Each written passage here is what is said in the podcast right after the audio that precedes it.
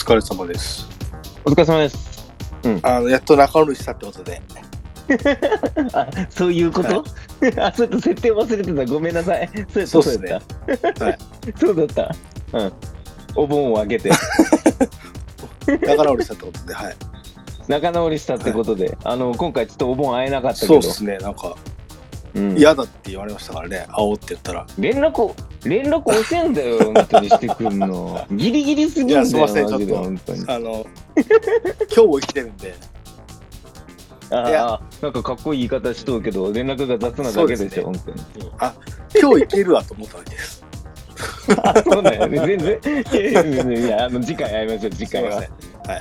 いえいえ、あと、すみません、僕自体が、えっ、と、T 戦合わせると3回休んだんだっけ、俺。多分、そうですね。あのー おまけ会合わせると3週休んでますね。うん。3週、三週休みました。はい。ちょっと、あのーちょっとね、あの、制作楽しくって、あの、サッカー話すことにちょっと興味がなくなってて、ちょっとおじくにわがまま言って休ませてもらって、で、あの、その間、あの、その間、なんかあの、ちょこちょこ、ちょこっと聞いたんですけど、なんか、素晴らしい回ばっかしだったねあ。りがとうございます。僕、僕完全に足りく本能ですけどね。い やあの、あの、なんていうんですかね、ほら、あの、なんだっけ、浦和の時なんて、あのね、結構ほら、YouTube とかね、上げてるで方、もね、ドビッグなゲストに来ていただいたんで、本当に。い、やいや、びっくりしたわ、本当に出てくれてるしと思って、あびっくりした、本当に。いまた、やいや、はいなんかね、ああいう回いいっすね、そうっすね。って感じですかね。えーっと、ってことで戻りました、とりまああえず。お疲れ様です。おお帰りなさいってことで。えーいや、帰ってまいりました。まあ、とりあえずね、えーあのーうん今週はできそうだったってことなんで。そう、うんちなみにだから僕、実家帰ってるんで、今も。あ、まだ、まだ実そう家なんだ。明日帰るんですけど、あ、そうなんだね。はい今、はいはいはいだから第2スタジオからお送りしてます、僕は。あはいはいはい、そういうことです。なんか、ちょっといつもと雰囲気が違うもんね、場所が違うのかなという感じをしたいけど、そういうことか。弟の部屋ですね。あはいそういうことね借りてますはいはい。実家から、はい実家からありがとうございます。そういうことか？えーと、じゃあ、なんすか？早速、行きますか ?30 分もしてしまったことですし。振り返りしたいんですけど、僕あんま覚えてないですよね。えっと、これは見にいや、行っただからあれですよ。僕、鹿児島いたんですよ。あ、そっかそっかそっか。もうこの時自体がそっか。もう鹿児島そうです。なのか。だから、えっと、妻うん側のお父さんお母さんとご飯食べながら見てたんで、あ正直なるほどね、あんまり求。めてないんですよ。はいはいはいはい。なんで、まあ、もし小田さん語れそうだったらちょっとざっくり語ってもらってここは軽めに流しておけたらなと思うんですけど、なるほどね。そっか。まあ、なんだろう、えー、久々のっていうわけでもないけど、まあ、ここのとこちょっと引き分けだったりね、えー川崎戦の負けがあって、中断があっての、まあ、勝ったということですか、はいガンバ戦。そうですね。うん2対1、2対1。えーっと、まあなんかそう、えっとね、今回ね、ちゃんとある程度ノートに書いてまとめたんですよ。ちょっとバタバタしてたんで、あの、書いとかないと忘れそうだなと思って。いやありがとうございます。で、あのー前回の、えーマーブル君と、りょうと君が出てくれた、えーガンバ戦プレビュー。あれって、ごめんなさい、なんか自分はちょこっとしか聞けてなかったけど、なんかどんなとこ注目点だなみたいな話とかはしてたんだっけ？してたと思いますけど。いやちょっとごめんなさい。本当にあのこの1週間の、あの里帰り編がはいはい。結構イベント目白押しであ、でもなんか、あの、多そうなんか、OJ 君の里帰りは、いろいろイベント、毎日イベント目白押しそうな気がする、なんか。そうなんですよ鹿児島は鹿児島で毎日いろいろなんかこうやっぱ親戚に会ったりとか、まあ、向こう向こうのねはいはい妻の親。戚と会ったりとか。もあります。し、僕なんなら昨日サンシャインプール行ってきてあ、懐かしいサンシャインプール。ちなみに今ちょっと日焼けがやばくていや、やばいっしょ、今、サンシャインプール。いや、もう多分聞いてる横浜の人わかんないからね、サンシャインプールって何なのか。まず全身やけど状態ぐらいうおー、やばいね。めっちゃ疲れとうやろ、それ。そうっすね。ちょっと、まだ痛いっす。風呂ちゃんと入れないです、まだ。いやー、でしょうね。今気をつけんとね、本当に。で、だから、ガンバの上代わり入りそうになったらいきなり不幸がな話になるのちょっとあれなんですけど。はい。はいはいはい、はい。で、今日は、あなるほどね今日はちょっとあの、六本松の、あの、博物館？ん？科学、少年科学館みたいなのね行ってきて、少年科学館、はいはいはいはい。はいうんうんそこ一日いて、みたいな感じなんですよ。あそこ一日入れる楽しいよね。子供はもう最高ですよね。うんーいや、そうだよね。あの、ほら、あそこさ、あの、なんでローカル、時々このなるんだよ、その意味のない。あの、横浜の人がほとんど聞いてくれてる息子。あの、昔科学館がさ、うちのね、じ、あの、実家っていうか、ほら、それこそ、あの、お大手門のさ、から行って、舞鶴のとこにあったじゃん。あの先かな？そうそうそうそうああれ、俺、子供の頃さ、毎日のように遊び行っててさ、そこ。僕も、ねえ、ああそこね。防災センターは毎日のように遊びに来たんで、あー、防災センター、今、うちの職場の隣なんで。ちょっと、まあいいや。とりあえずその話は、いや、違うよ、話が違うんだよ。そうじゃなくって、えーっと、そう、だから、えーっと、おじいかん、ちょっとさ、あの、里帰りでいろいろイベントがあって、忙しかったってことねなんかね。、ちょっうんと記憶力が、だから、うんうんうん。あ怪しくて、いや、りょうと君とマーブル君と話した内容、うんあんまり覚えてなくて、申し訳ないですけど、あーもう、うん、オッケー、いいや。じゃあ、いいオッケー、行きましょう。えーっと、うん。あ、どう、どうなんか思い出した？だから、ガンバが、割と前から制限かけてくる時間帯が多いんじゃないかみたいな話はしたような気がします。はいはいはいはいはいはい。はいうんうん。そうね、今、出てくれた、りょうとくんコミットしてくれてますよ、本当に。申し訳ないです、本当に。すいませんね。ありがとうございま本す。はい。えっと、そう、自分もね、多分最後に、この時最後にちょっと乱入させてもらって、やめた通り、同じく、まあ、マリノスのやっぱそう同じく保持うんとガンバがどうしてくるかっていうのは、一つ、まあ、お一番の大きなこの試合のテーマだろうなって自分も思って、で、多分、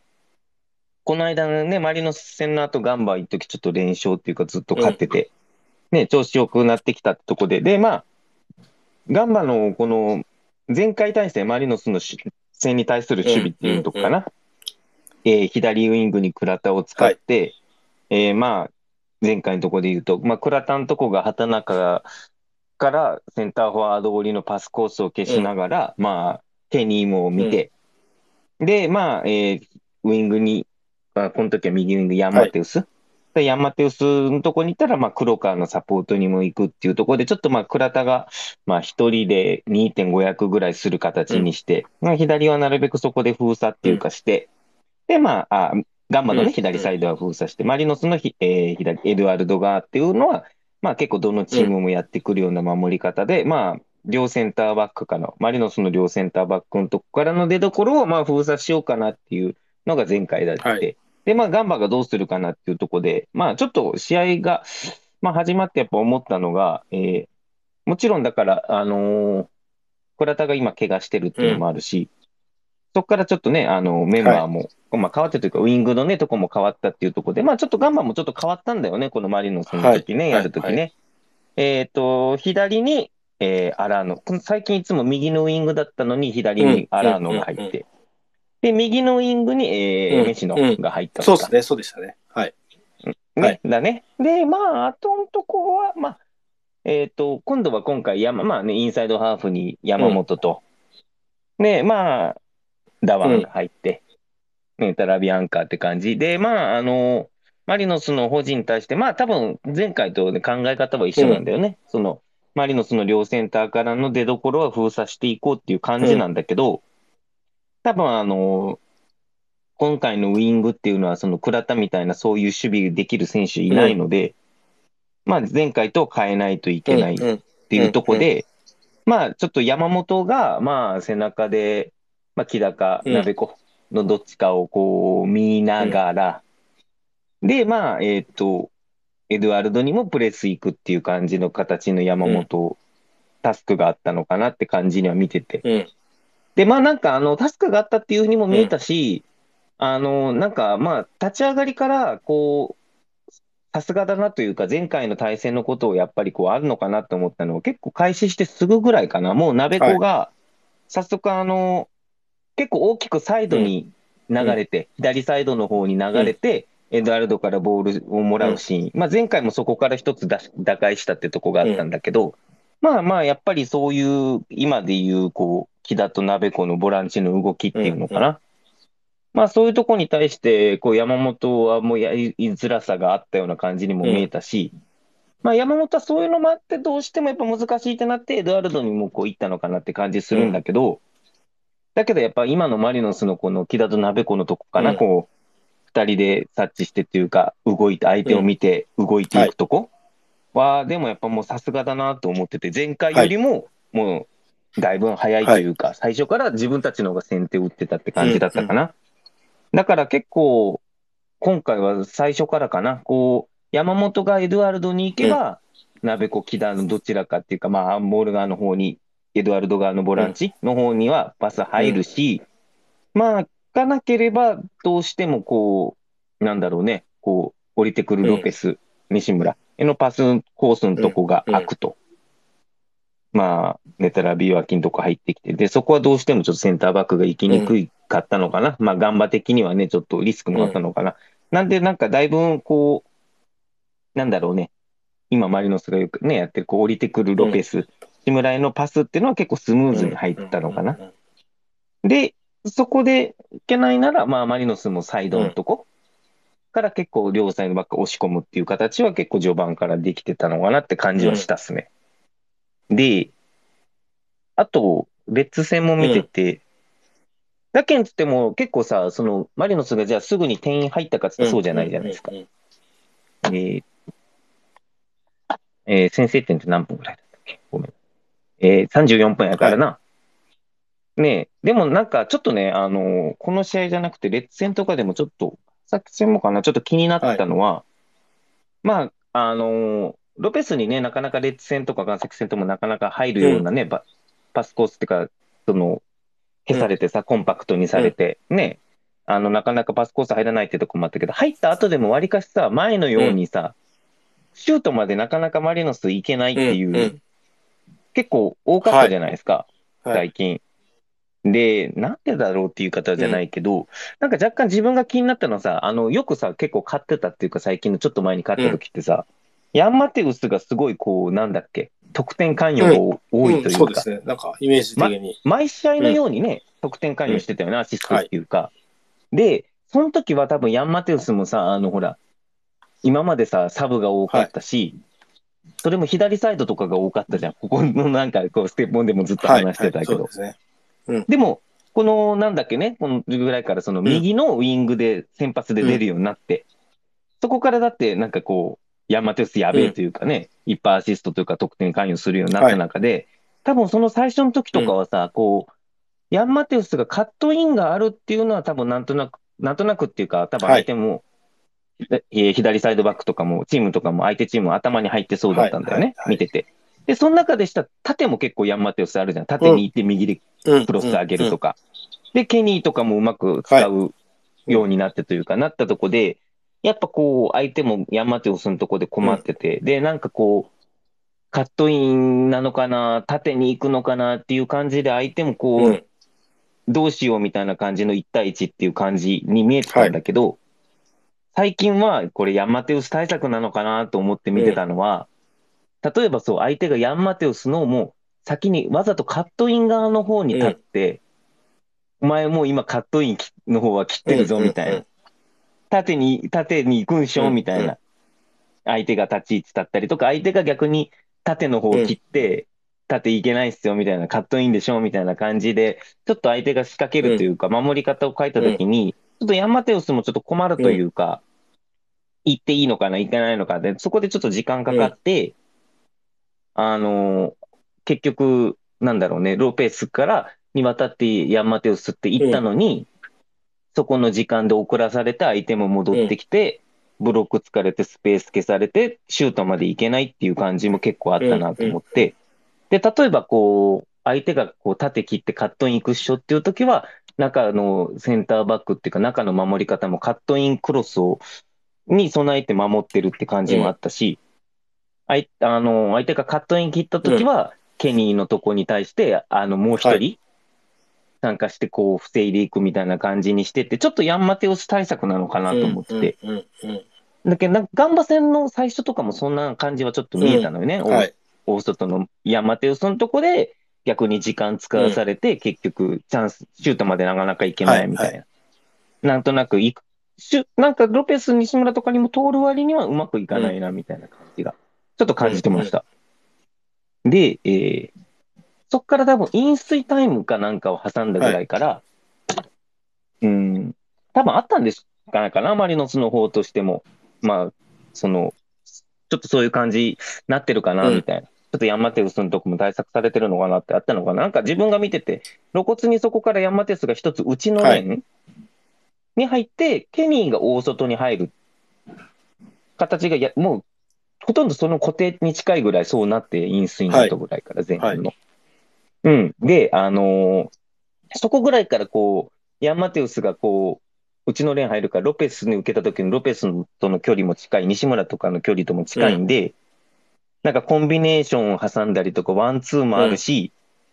で、多分、えっ、と、途中ぐらいかったけど、シュート、ちょっと、ミドルシュートっていうのかな、なんかそういうのも出てきて、こう、ヤンマテウスのまた生き生きして良さも出てきて、そこからこう、マリノスがこう、ゴールにも迫るというか、得点の匂いがしてきたなって感じはちょっとしました。はいはいなんでそこのとこを最近ちょっともやもやしたところの一つの中に、まあスペース消された、なかなかってっていうとこもあったけど、ちょっとヤンマテウス対策は個人的にあったのかなと思って、まあそう、そこでガンバの戦の途中からなんか見えたかな、なんとなく。うんうんそのうちの連に入ってっていうところで、ヤンマテウスの良さも出てきたし、チームも活性化してきたかなって感じがしたかな。うんで、はい。あとは、えー、鍋子がもコメントしてたのかな？多分あの、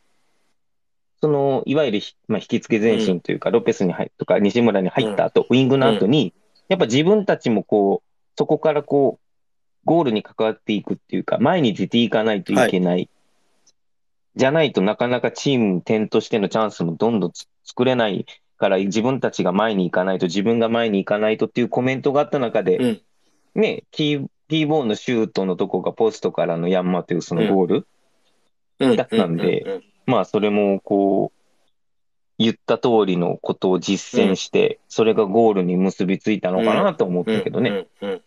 うん。で、やっぱりここの二人かな。木田と鍋子っていうのは、やっぱ、まあ、すごい、すごいって言い方はちょっと安直っていううん。か軽いんですけど、うん、なんかやっぱりこう、日々の成長っていうか、その、言ったことの有言実行の速度の速さも含めてすごいなと思ったけどね。なるほど。うんあと、うん。あとはね、い実は一番気になったのは守備かな。ほう。うん。浦和戦はいさ、あの、結局、全然、あの、自分、もう、あれだったじゃん。押し込まれて、うんマリノスが珍しくというかね、あの、なんで攻撃で相手、浦和陣地に行けない試合だったじゃないですか、はい。結構浦和戦って。はい。はで、やっぱり、こう、浦和の場合さ、ショルツと、ホイブラーテマリウスが、だいぶめちゃくちゃ幅取るじゃん。うん多分なんか湘南戦の時の列でね、おじい君も言ってたけど、ショルツやっぱオイブラテンが多分 J のチームであんなに2センターで幅取るチームないっしょ。うんで、で、順々で、アンカーに岩尾がうん。いて、で、プレスかかると西川で西川がロングボールで酒井をターゲットにするみたいな列多はい。じゃないですか。で、マリノスがこう、やっぱこう、最近も4-4で、うん2位で、まあ、アンカーのとこ西村とロペスで見ながら、二人でハイプレスのスイッチを入れるみたいな感じ。で、列戦もしてたけど、やっぱこう、ロ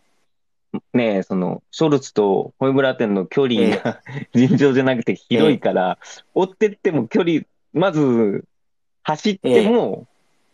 届かないっていうか、その間に、通されるし、と言って西川のとこに、結局、行ったら行ったで西川の方に行って蹴られて、ロングボール。で、列の場合、その間にね、酒井なり、左サイドにしろ、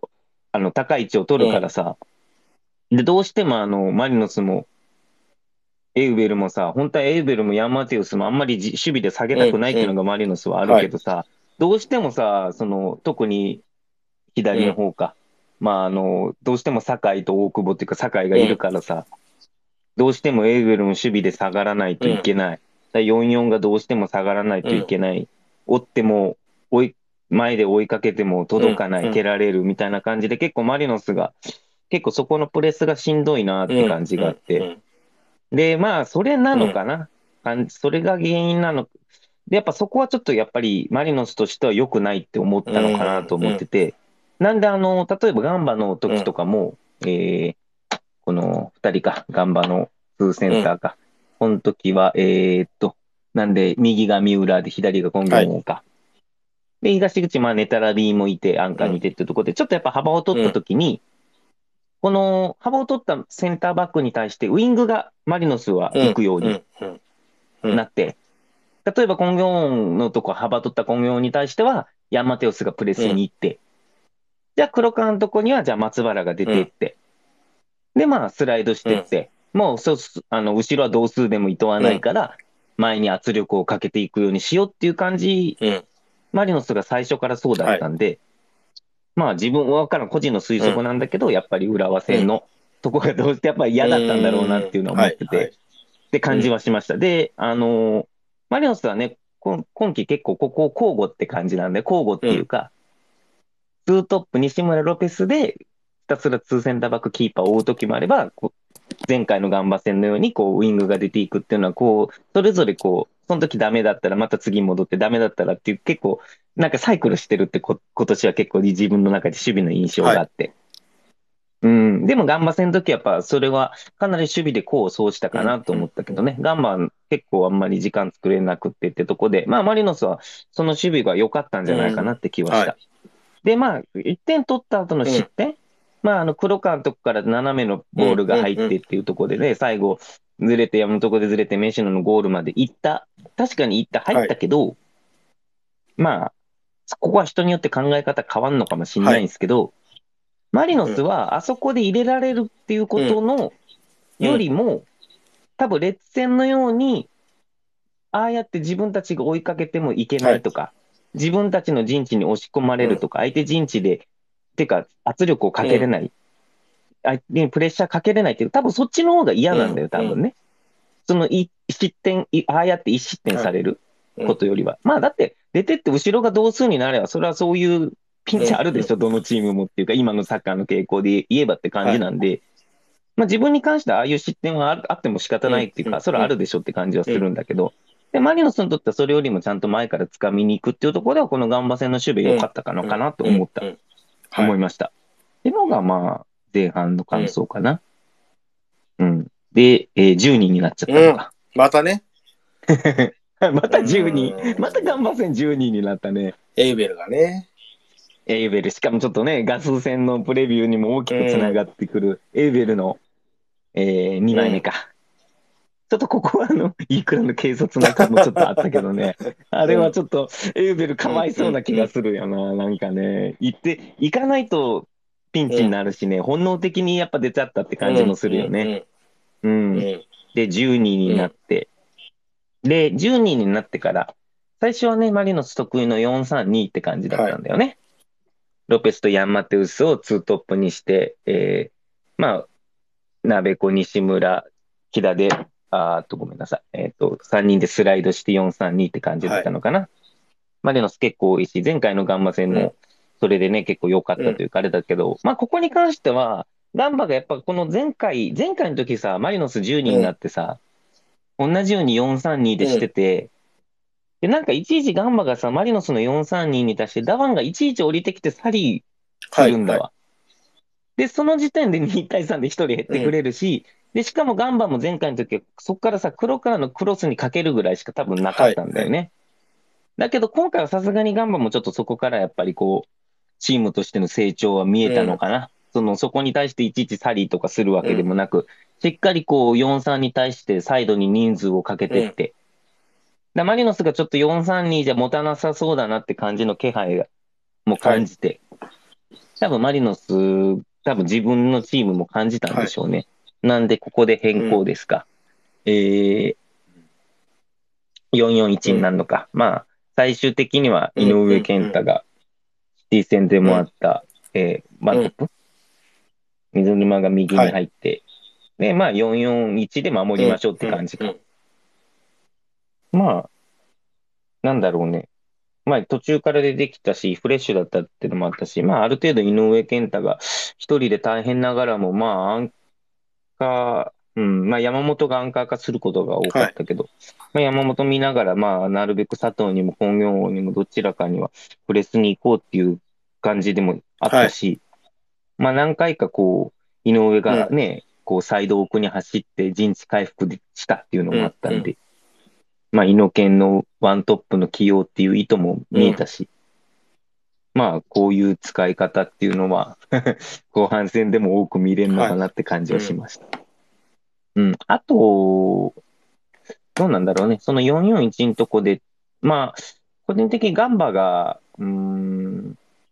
山本はもう一つ高い位置に使っときたかったな、本来はって感じはしたかな。まあでも、このメンバーになるとどうしても仕方ないのかなって気がするのと、ちょっと、ポヤトさんのコメントでね、この日右のサイドバックに福岡を使ってて、で、まあこれをエウベル対策だみたいなコメント言ってて、まあ、それは守備の面なのかっていう、ちょっとなんだろうかもしれないんですけど、最終的に10人になって、まあここはガンバがまだやっぱ、このマリノス戦にかけ、かからず、やっぱブロックされた時にまだね、ちょっとどうやって点取るかっていうチーム内の共有する形っていうのはちょっとなさそうなんですよ、他の試合も見てて。はいはい。で、まあ10人で、10人だけど中固められた時に外誘導で、どうしてもクロスを一辺倒になるっていうのがちょっとやっぱガンバの一つなのかな。その中でちょっと右のサイドバックが福岡やったっていうのはまあ一つ、まあガンバとしてはちょっとももったいないっていうか、あれだったのかなって気もしたけど、まあ、他にもいなかったんでしょうけど、あとなんかまあ、松原のスーパーオフサイドだったけどあれはやばかったね。あの、なんだっけね、魂、ああいうのいいよね、あ熱いよね。あの、んガッツポーズというか、やばかった。最近ケニーは列戦でもね、なんだろうね、すごい起死回生のクリアみたいなのもあったし、自分はちょっとツイートもしたんですけど、まあ、ケニーに関わらずやっぱ、こうなんだっけね、マリノスが今年さ、結構ほら、ずっと最初からさ、うん。4-2守備してたりとかさ、あの、引き付け前進やったりとかさ、だから結構その、フォーバックがさ、その、しっかりボックスの中で、まずゾーン、4人ボックスの中でゾーンで守るっていう統率力、感覚的なもの、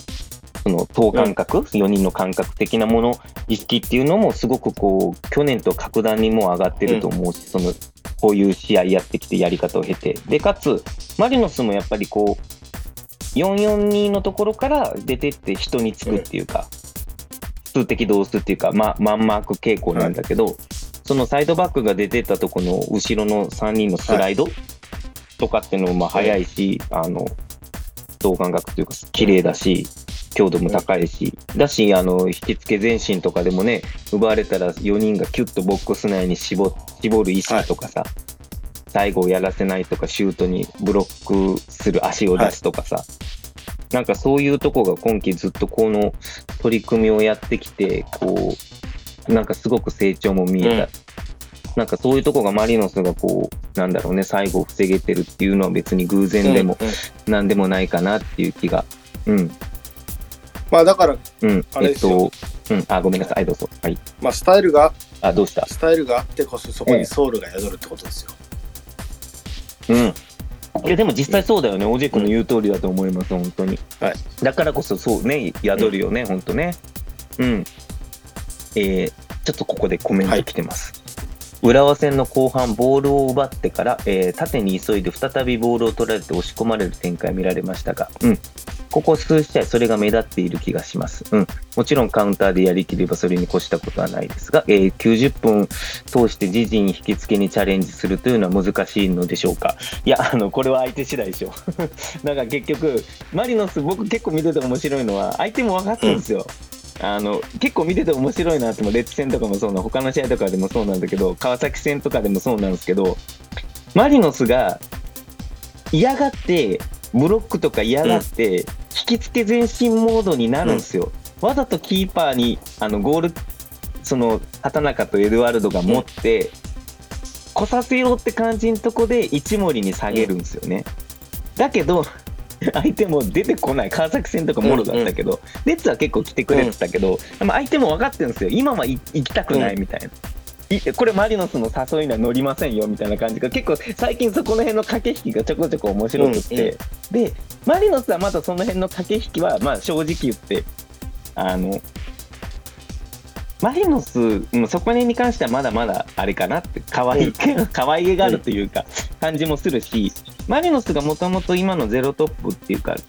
ロペスと西村が降りてくるのも別に疑似カウンターをするためにやってるってか、うんじゃないから押し込む時っていうかその形でもその形を取ってるんで、だからいわゆるその疑似カウンター型のゼロトップとはまたマリノスはか違うんだよね、はいやり方としてね。で、確かにそのコメントでもあるように、まあ、後半ボールを奪ってから縦に急いで、だから多分その後後半、そのボールを奪って縦に急いでしまうっていうのは多分押し込まれてるからなんですよ。で、押し込まれてるから、相手の陣地に行きたいっていう意識が働いてて、その焦りで人数揃ってないし、自分たちのポジションも整ってないのに出してしまって奪われるからかっさられてまたってことになってるんですよね。だと思うんですよ、僕見てて最近見て思うのは。うん。なんで、まあ、そのために、いや結局夏だし、今の戦い方してるときに、どうしてもロペスで陣地回復できないとマリノスってこのパターンになるんですよね。うん。その時のための多分センターワード井上だったりするし、うん。本来は多分マリノスあんまりここの形にはなりたくないと思うから、うん。特にウイングが下げられると多分どうしても厳しいと思うんで、うん。うん、だからマリノスはこの夏にとってそこは一つある、まあ、課題というか、まあ、一つチャレンジなんでしょうねって感じはし,、ました。っていう、ごめんなさい、コメントがあったんで、その答え。まあ、えー、ガンバ戦の自分の感想、こんな感じかな。うんうんうん、うんはいまあでも、10人で、あの夏、暑いんだろうな、見てても暑いんだろうなって思うけど、大変ね、やる方も。大変ですよ、本当に。うーん、と思いました。ううんん。って感じですか。はい。ありがとうございます。いいです。はいすい。ません、自分ばっか喋って。いや、全然、全然。はい。あの、久々なんで、もっと喋ってくださいって感じですけど、ありがとうございます。あのーじゃあ、プレビューいきますか。